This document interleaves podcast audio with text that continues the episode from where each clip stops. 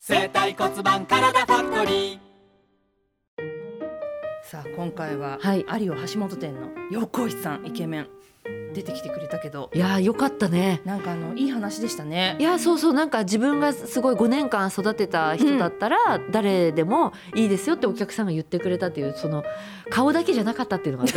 私ほっとしました後輩もね育ってくれたから嬉しちゃかっんとたあっのていうのはなんかね中身があったっていうのがねいいねいいですねうちらほら後輩仲良くするとさみんなやめてっちゃうっていうそうさなのよジンクスがあるんですジンクスがねちょっとご飯連れてってそねうなのよあとライブとかでねお手伝いしてもらっそうそてう出てもらったりとかするとみんなやめてやっめちてゃっうちゃうのよあれなんだろうねうちらだからそこからね気になってねあんまり可愛がるそとそのジンクス通りになってやめちゃったりするからと思ってそう変なね距離を置こいとごてとくなんですよそうなのよそう何しなまんしだろまうくんとかねあんまり元気かな元気かなしましまあくんあとあのあの子誰だっけあの一緒に踊ってくれた子とかえっとハイスクールアイスクール君もやめちゃったななんでんだでだかろらうちょっとだ出たのにねそうだよなんでやめちゃってだなんかあんのよ私たちになんか吸い取ってんのかな吸ない取んってだんのろう